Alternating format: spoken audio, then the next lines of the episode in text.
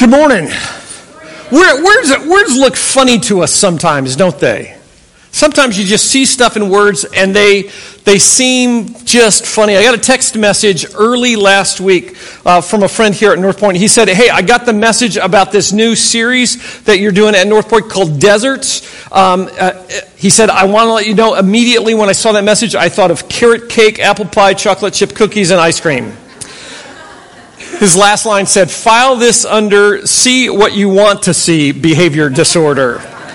So, just so we're clear, we're in a series called Deserts, Not Desserts. All right? Uh, anybody else, anytime you see the deserts thing, think, oh, oh, what are we having today? All right. Um, this desert series is, is kind of like an addendum. It's a, it's a partner with our series that we had uh, for the three weeks before that called Mountains. Uh, the, uh, Jake preached. Uh, again, it was just a, it was a great thing to listen to him share about the power of God. Here's, here's the connector piece that I really want you to get a hold of because it's foundational to this set of the series. In the mountains, we glimpse the power of God. But in the deserts, we sense the presence of God. In the mountains, we see the power of God, but in the deserts, we sense the presence of God. A desert's a place without water, right? A place with uh, geologically less than 10 inches of water uh, a year. It's a wasteland, it's a barren place. It is a place for, for most people of hopelessness, of isolation. It's not a great place to be.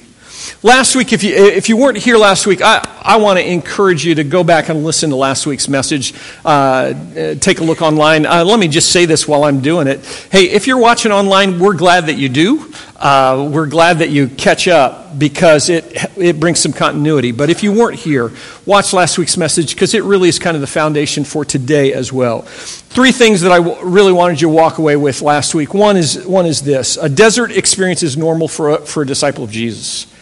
Know that that's a normal thing. It's a normal thing to experience a desert time. Personally, spiritually, emotionally, that's a normal thing. Jesus said, In the world, in this world you'll have tribulation. Be of good cheer, I've overcome the world. It's a normal thing to go through that. The second thing was this there are lots of reasons why we find ourselves in the desert. It may be the result of our own sin, of somebody else's sin, of God protecting us, God preparing us for something in the future. It may be a time of testing. It may be because God needs to get our attention. All kinds of reasons why we find ourselves in a desert. The last thing that we need to get a hold of that I wanted you to walk away with last week was this. Understand that you wouldn't be in the desert if God didn't have a plan for you there. And something in, uh, if He wasn't going to use it for good afterwards. Uh, Romans 8, all things work together for good for those who love God and are called according to his purpose. Uh, 2 Corinthians 1 says, Praise be the God and Father of our Lord Jesus Christ, the Father of compassion and the God of all comfort, who comforts us in our troubles, in our deserts, so that we can comfort those in any trouble with the comfort that we ourselves have received from God. There's a purpose to being in the desert. Understand that. Um, the next two weeks, today and next week, I'm going to talk about very specific kinds of deserts. Um, today, I'm talking about the desert of depression. Um, and, and I want to tell you a couple things just as I get into this message. Um, it's not a fun week to prepare a message on depression. Uh, on the desert depression. Um, listen to people's stories. Listen about uh, listen to the stuff that they've been through. Working through that process, it's it's not fun. And and the, and I want to communicate that I feel really ill-equipped to present this. Not because I don't understand God's word and because I don't trust God's word, but because um, I'm by nature an optimist. Um, when, when I encounter someone who's going through a time of depression, I want to just say, oh, look on the bright side and it's not that simple. Um, please hear my heart in this message, in, in the preparation. If, if you're working through a time of depression and you hear stuff today that is hurtful or painful, um, please, please listen for God to speak through that and know that my heart is not to do that. It's not to pile on. It, it really is to walk along with you and, and help you come out on the other side. Um, Here's what I know in a fallen world, the desert of depression is very real. We live in a fallen world, and depression is going to be a part of life here. Last week, you know, we, we, we said it's normal to go through the desert if you're a follower of Jesus. And That's, a, that's we need to expect that. In a broken world, depression is, is going to be there. It's going to be very real. We don't want that to be true, right? We want, we want to come on Sunday morning and hear a great message. We want, to, we, want, we want to hear that when we give our lives to Jesus, everything is going to be okay. That we're going to be filled with joy, that there's going to be great stuff that happens to us, that God's going to bless us abundantly and richly over and over again. But here's the truth even when we follow Jesus, we still deal with broken arms and flat tires and failed tests and aging and broken relationships, we still deal with depression.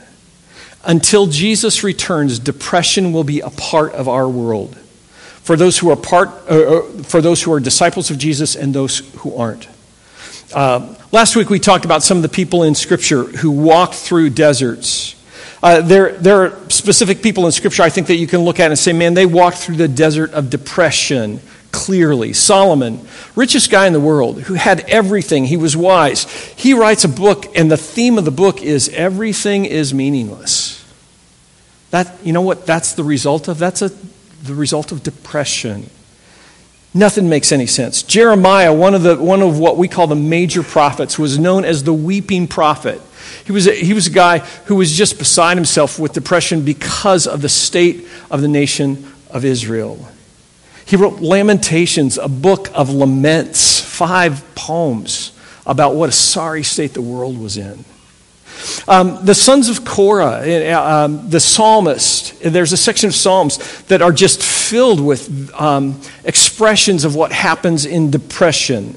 Um, the sons of Korah, were, they were the worship pastors, all right? They were the guys who led the nation of Israel in worship. And I want you to hear some of the words of Psalm 88. This was, a, this was a song that was designed to be sung in worship to God. God, you're my last chance of the day. I spend the night on my knees before you. Put me on your salvation agenda. Take notes of the, on the trouble I'm in.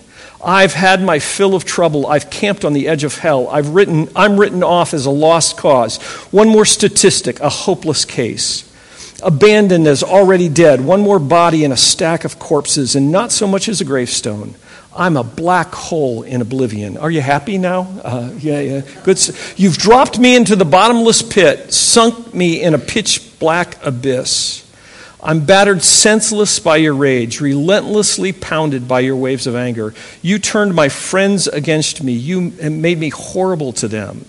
I'm caught in a maze and I can't find my way out, blinded by tears of pain and frustration. I call to you, God. All day I call. I wring my hands. I plead for help. Are the dead a live audience for your miracles? Do ghosts ever join in the choirs that praise you? Does your love make any difference in a graveyard? Is your faithful presence, presence noticed in the corridors of hell?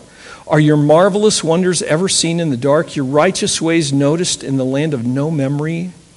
I'm standing my ground, God, shouting for help at my prayers every morning on my knees each daybreak God, why do you turn a deaf ear? Why do you make yourself scarce? As long as I remember, I've been hurting. I've taken the worst you can hand out, and I've had it. Your wildfire anger has blazed through my life. I'm bleeding black and blue. You've attacked me fiercely from every side, raining down blows till I'm nearly dead. You made lover and neighbor alike dump me.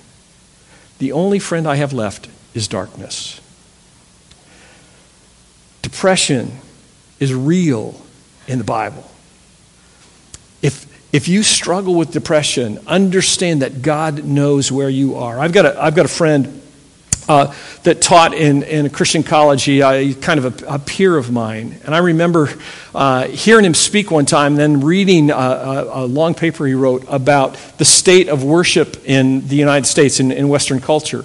And his, the, the whole essence of what he talked about was it was a gripe. It, it said, you know, when we come together to worship, it's all happy, happy, happy. God's good. God's great. Praise God. Everything's wonderful. And, and his point was where is the lamenting in our worship?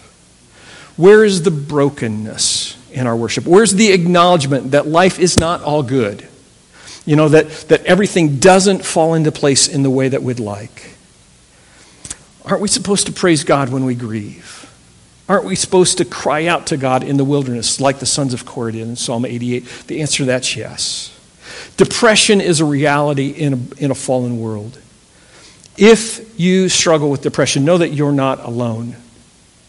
Abraham Lincoln suffered severe bouts of depression. Charles Spurgeon, Martin Luther, all had periods where they were overwhelmed by the darkness, the blackness of depression. I want, to, I want to take a look this morning at a passage of Scripture that Jake uh, preached from just actually three weeks ago uh, in 1 Kings. And I want to look at, you know, on the, on, in the mountain we see the power of God. But in the desert, we sense the presence of God. So if, you've got, if you have your Bibles, take them out, uh, turn to 1 Kings chapter 19. That's where we're going to be. And let me just kind of set the stage as a review. Um, in 1 Kings 17, Elijah is a prophet of God, and he goes to Ahab, who's a very evil king, Jezebel, his wife, who's even eviler, if that's a, a word. Um, she's a bad, bad lady.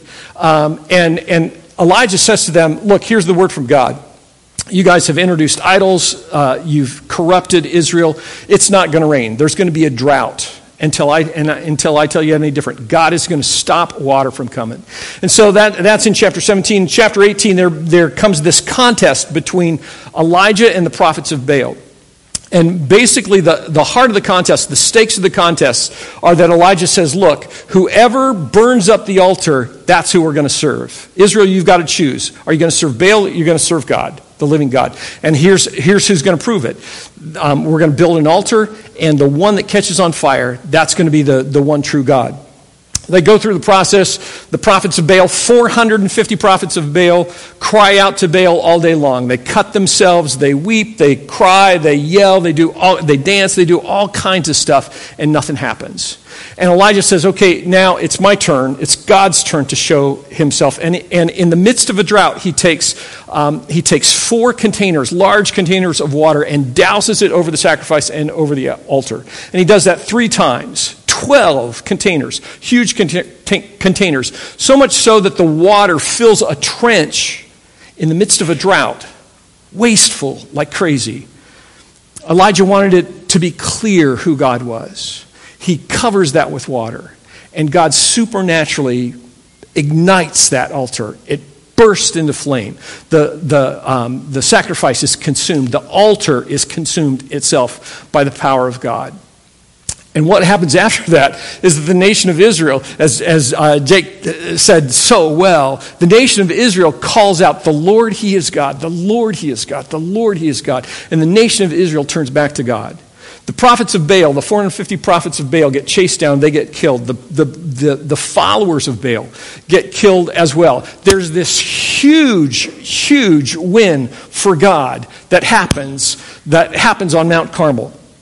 And, uh, and that leads us into 1 Kings chapter 19. Let's start reading there. Now, Ahab told Jezebel everything Elijah had done, and how Ahab's the king, Jezebel's his wife, and how he had killed all the prophets with the sword.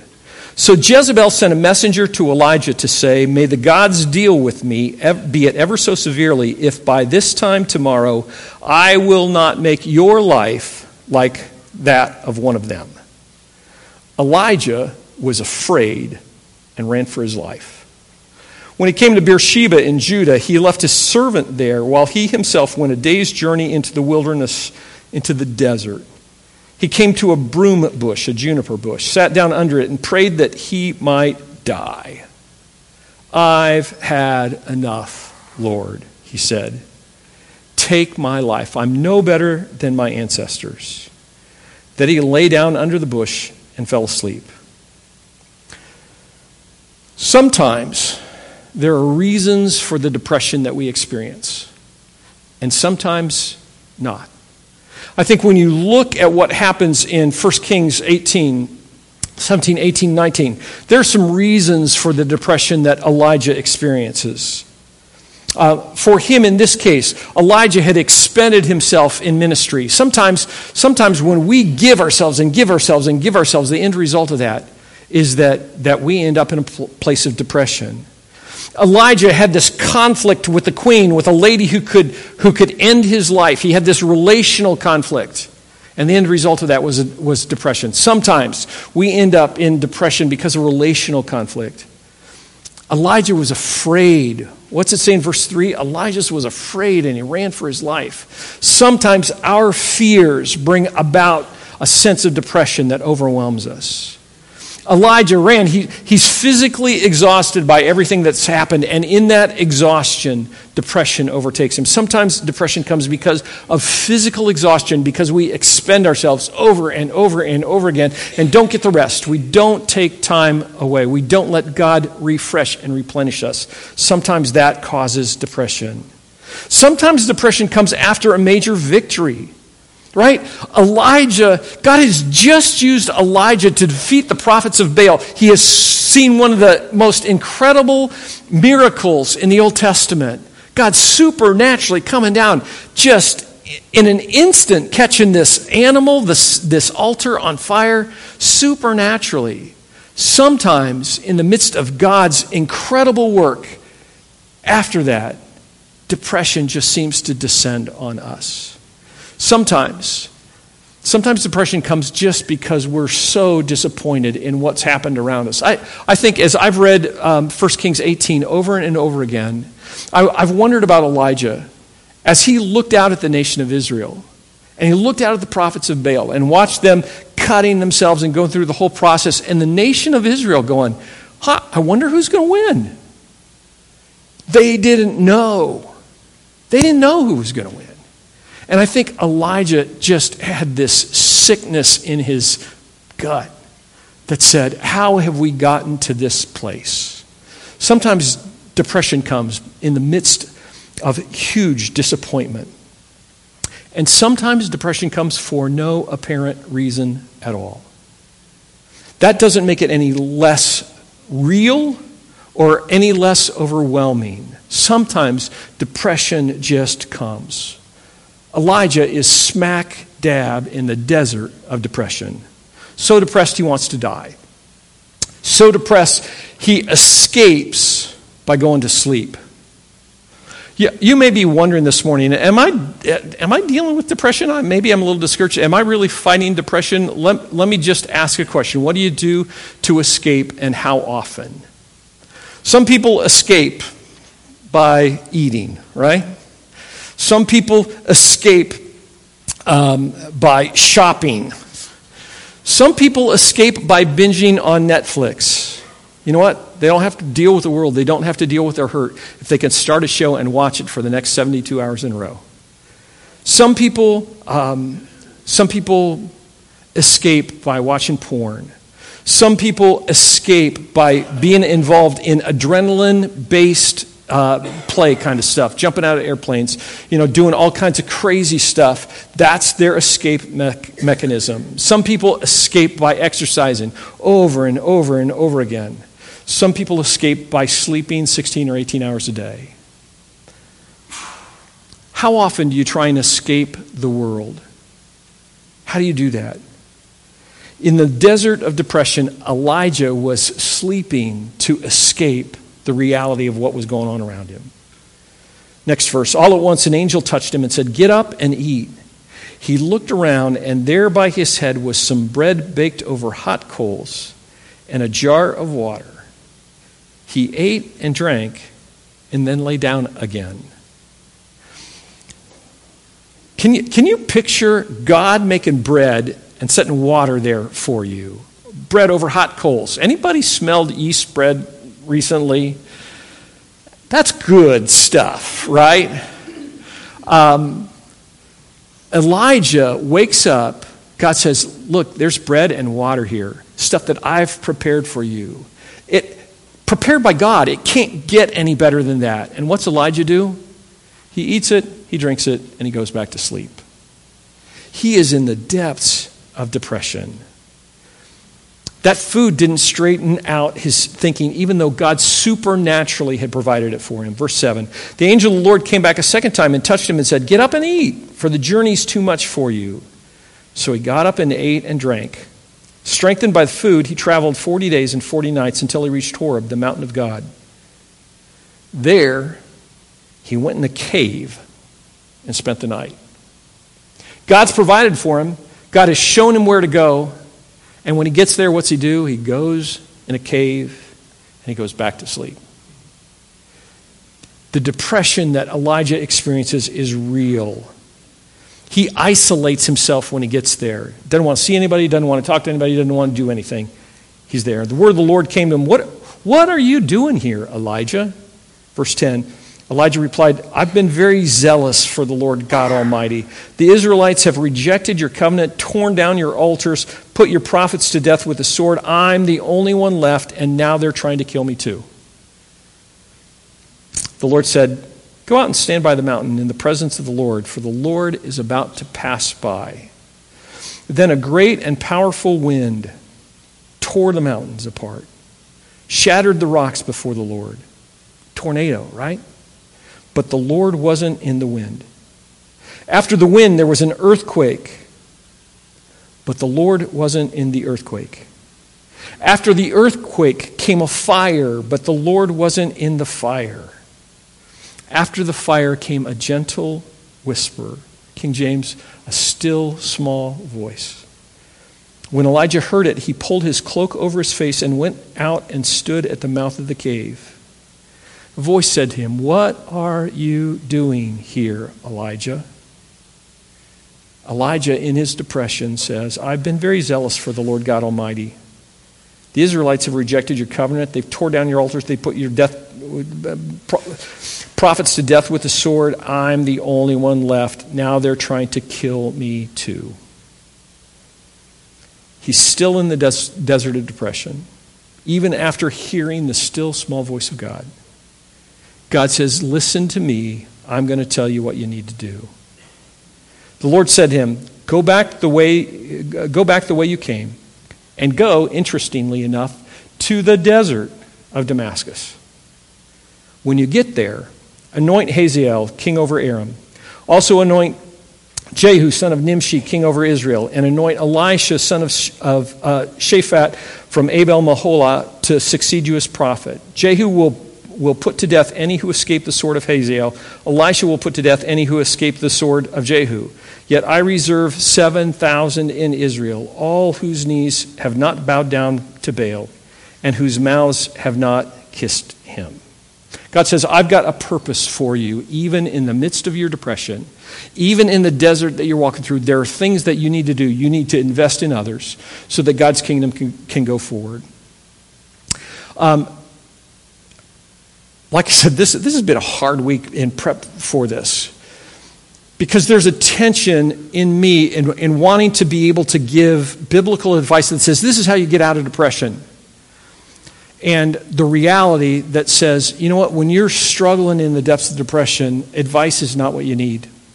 We're going to get there in a second. Let me, let me share some realities that exist in the desert of depression.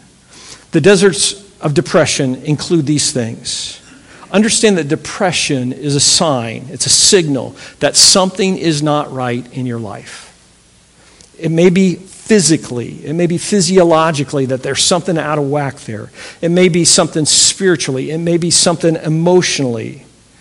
Don't think when you're depressed you just need to man up and, and, and blast through whatever you're going through, and that you're just going to outlast it and work your way through it.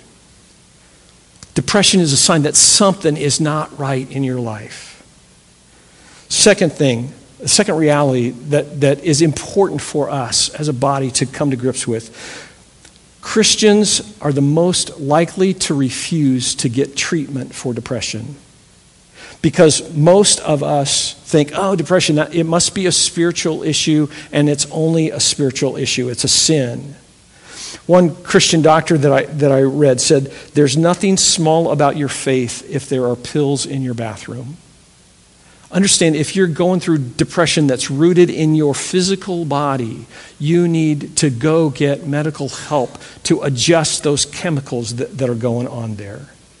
Third thing is this Christians are the most likely to shame other Christians who get medical help for depression. I heard it over and over again, read it over and over again, that, that followers of Jesus are the ones that if they find out that somebody is getting medical help for depression, that they think, oh, you just don't have enough faith or whatever. Don't do that. Fourth thing is this be very sparing with advice to someone who is in a deep depression. Understand that depression disables a person's ability to process or to apply advice. Depression, like grief, you can't think properly. And so when somebody gives advice to somebody who's depressed, it just feels like they're piling on. The, that advice is like dragging a person who's drowning out deeper in the water. So, what do you do? How do you find hope if you're, if you're struggling with depression, um, finding hope in the midst of the desert, let, let me give you just a few things. The first thing is this rule out a medical, physical cause first.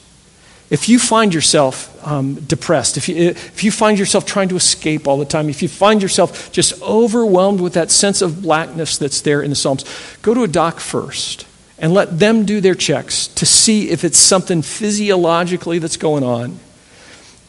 Because that can be treated, and that's an important component of getting well. Just like if your arm was broken, you would go and have it set. If there's something going on in your body physiologically that's causing that depression, you need help to get back on track. Um, I, in, in, writing, in writing the message, I thought I, the, what my notes say does that sound odd coming from a pastor? If you're dealing with depression, go to a doc first. Um, it, it may. But understand this if, if when I go home today, if I'm driving home and I come upon an accident, and somebody in that accident has had an artery that's been nicked and they're spurting blood, the first thing that I'm going to do is put a tourniquet on them. And I'm going to pray through that whole process, okay? Don't miss that.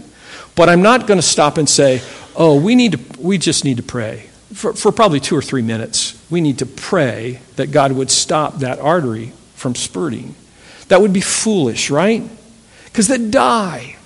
We need to do what needs to happen first. Go see a doc first. Um, second thing is this Please understand this. Know that God understands what you're going through and that He will get you through that. Jesus said, Mark 14, My soul is overwhelmed with sorrow to the point of death. Jesus understands. Jesus is the one who said, I, I, will never leave you or forsake you. God's, God said that to his people. I will never leave you or forsake you. God understands. Know that God understands what you're going through if you're, if you're fighting with depression. The third thing is this know that you're in a church family that understands. Northpointe is a place of grace. We care. You don't have to put on a facade and a happy face that say everything's going to be okay. You don't have to pretend. You need to bring your your situation, your depression out into the open. Not with everybody, but you need to have some people that you trust that you can share that with.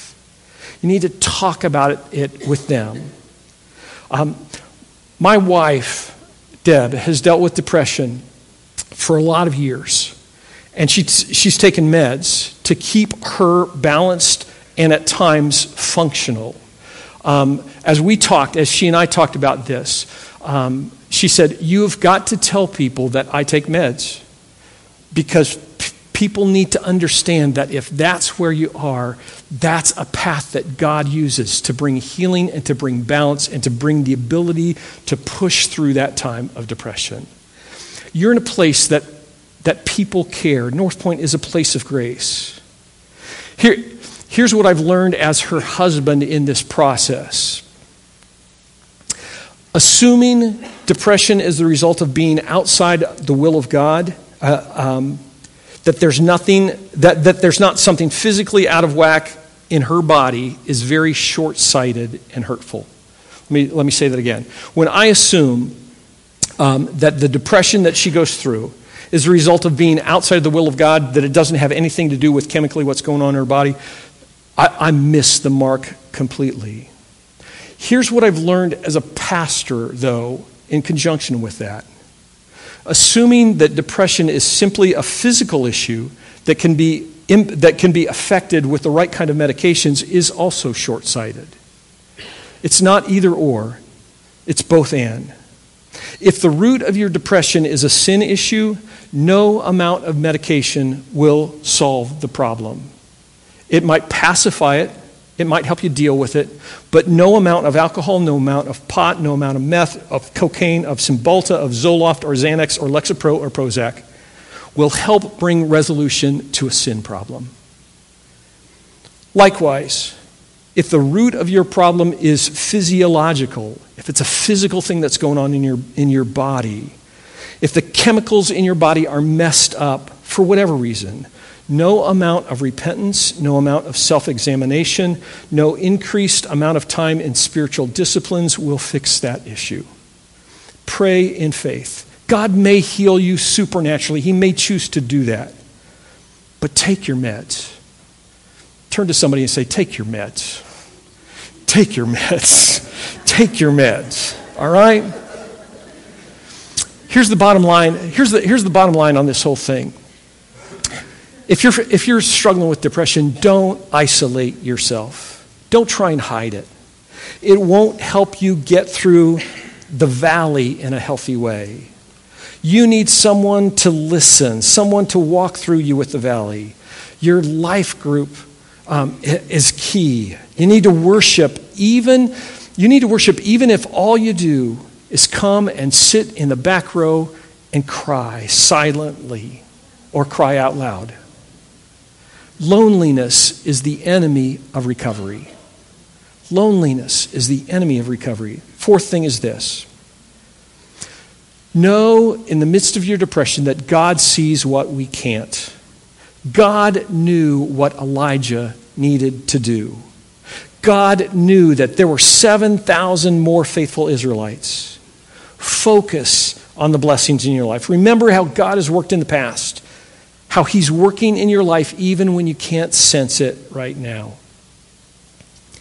On the land portion of our Alaska trip that Deb and I were just um, at, uh, just on, we drove through a really interesting place in the Yukon Territory called the Carcross Desert. Um, it's not something I ever expected to see in, uh, on, on, an Alaska trip, the Carcross Desert. The Car- Carcross Desert receives less than 10 inches of rain a year. It has large dunes of sand. It has sparse desert vegetation. It's just like the Sahara Desert in Africa, except that the Sahara is comprised of 3 million square miles. And the Carcross Desert is the world's smallest desert. It's just one square mile. If you're lost in the Carcross or you're lost in the Sahara, it all looks the same barren sand. It doesn't look better or worse in one place or the other, it all looks the same. The thing that was so powerful to me about seeing the Carcross Desert, though, wasn't the crazy weirdness of seeing a desert in the Yukon Territory. It was the presence of this Emerald Lake, only six miles away. Not six miles away is a place of beauty, a place of rest. And here's, here's the crazy thing the same conditions that caused the Carcross Desert caused Emerald Lake. If you're lost in the Carcross, you just need to head in the right direction to find a place of incredible beauty. Jesus knows that direction. Jesus came to a broken world to meet us where we are in our brokenness, in our depression. In the mountains, we see the power of God. In the deserts, we sense the presence of God. Prophet Isaiah wrote this, and Jesus quoted it The Spirit of the sovereign Lord is on me, because the Lord has anointed me to proclaim good news to the poor. He sent me to bind up the brokenhearted, to proclaim freedom for the captives, release from darkness for the prisoners, to proclaim the year of the Lord's favor and the day of vengeance of our God to comfort all who mourn, to provide for those who grieve in Zion, to bestow on them a crown of beauty instead of ashes, oil of joy instead of mourning, a garment of praise instead of a spirit of despair or depression. Jesus said, Come to me, all you who are weary and burdened, and I will give you rest. Here's the way I want to end today. We're going to sing a song that that, that gives an invitation. that says, Come to the altar. The Father's arms are open wide. I, and I just, I, I want us to sing. Feel free to come down and pray. Um, God knows what's going on in your life. If somebody that you're with, uh, somebody that you know comes down, and you want to come down and pray with them, just pray silently for them. I know that just your presence um, makes a big difference. When we struggle with depression, God knows exactly what's going on, and He doesn't leave us. Let's spend some time singing, praying, proclaiming the goodness of God this morning. Let's stand together.